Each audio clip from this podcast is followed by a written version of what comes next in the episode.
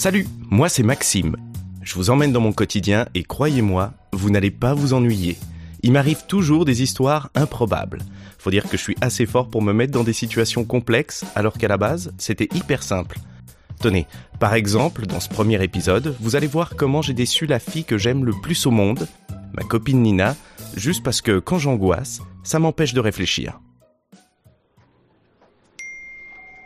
Oula, qu'est-ce qui se passe? C'est qui? Putain, c'est mon mec Maxime. Il me dit qu'il a bien réfléchi et qu'il faut qu'on parle. euh, Je veux pas t'inquiéter, mais moi le dernier mec qui m'a dit il faut qu'on parle, euh, c'est mon ex, si tu vois ce que je veux dire. Je pense qu'il est temps qu'on franchisse une étape. Oh là là, il va te demander en mariage Il est temps qu'on grandisse. Ah, mais non, mieux Il veut que vous fassiez un enfant Mais tu crois? Mais, Enfin Nina, c'est évident, enfin je veux dire, il, il veut que vous grandissiez, que vous deveniez parents quoi. Ouais, enfin, au premier texto, tu pensais qu'il allait me quitter. Alors je sais pas si t'es très forte en interprétation de SMS, hein. Qu'on grandisse et qu'on s'agrandisse. Smiley clin d'œil. Oh là là Non mais t'as raison Il veut qu'on fasse un enfant Mais oui, mais Nina, mais c'est génial Attends, mais tu veux un enfant toi? Euh, bah, euh, je crois oui Bah alors, qu'est-ce que tu fais là? Qu'est-ce que t'attends? Allez, pose ton après-midi et va faire cet enfant là maintenant tout de suite, pendant que l'énergie de l'amour coule en toi.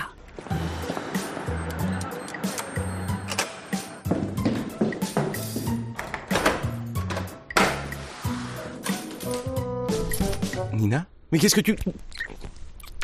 Déshabille-toi Bon, la suite, c'est privé. Reprenons donc un quart d'heure plus tard. Bon, ok, cinq minutes plus tard. Bon, ça va pas marcher tout de suite, mais j'avais envie. Je comprends rien à ce que tu me racontes. Bah Max, je vais quand même pas t'apprendre comment on fait les bébés. Pourquoi tu me parles de bébé Bah, par rapport à tes textos. Il faut qu'on franchisse une étape, qu'on grandisse et qu'on s'agrandisse. Ah, ou- oula, euh, je, je- je crois que t'as mal compris. En, en fait, je parlais d'acheter un appartement ensemble, de qu'on s'agrandisse.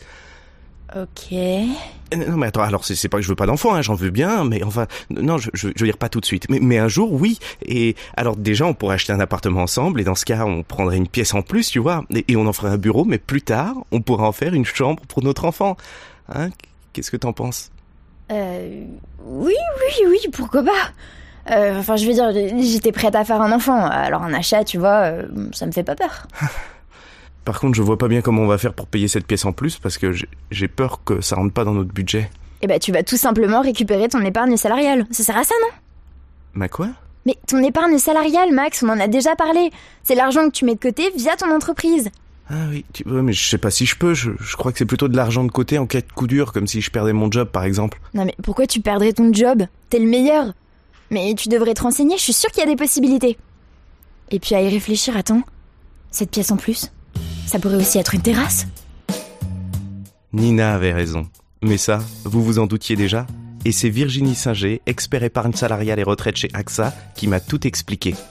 Effectivement, Maxime, l'épargne salariale n'est pas bien connue en France. Si 89% des salariés ont entendu parler d'au moins un dispositif d'épargne salariale, peu d'entre eux savent en réalité de quoi il s'agit, selon un sondage de l'Institut Opinionway réalisé en mars 2020. Premier élément à savoir, cette épargne, elle vous appartient, même si elle est constituée dans le cadre de l'activité professionnelle. Et vous êtes aujourd'hui plus de 11 millions de salariés en France à en bénéficier. Concrètement, elle est constituée au fil de la carrière professionnelle en plaçant votre participation, votre intéressement, des versements volontaires et même vos jours de congé non pris transformés en euros si vous le souhaitez. Cette épargne peut également être complétée par un coup de pouce de votre employeur, coup de pouce qu'on appelle l'abondement. Ce qu'il faut savoir, c'est qu'il existe deux enveloppes permettant de recueillir l'épargne.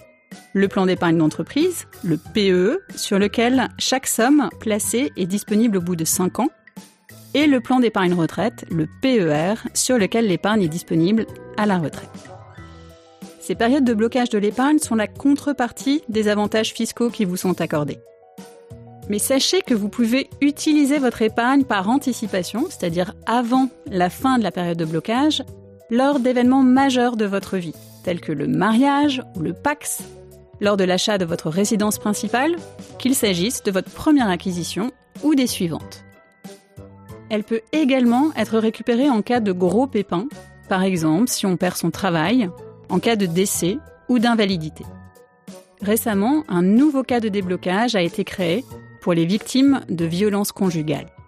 Notez que ces cas de déblocage sont plus nombreux sur le PEE, le plan à 5 ans. Enfin, cerise sur le gâteau, la fiscalité de votre épargne d'entreprise reste l'une des plus avantageuses aujourd'hui. Nina et Maxime, vous aviez donc tous les deux raison. Il ne vous reste plus qu'à profiter de votre épargne d'entreprise et surtout à trouver votre petit nid.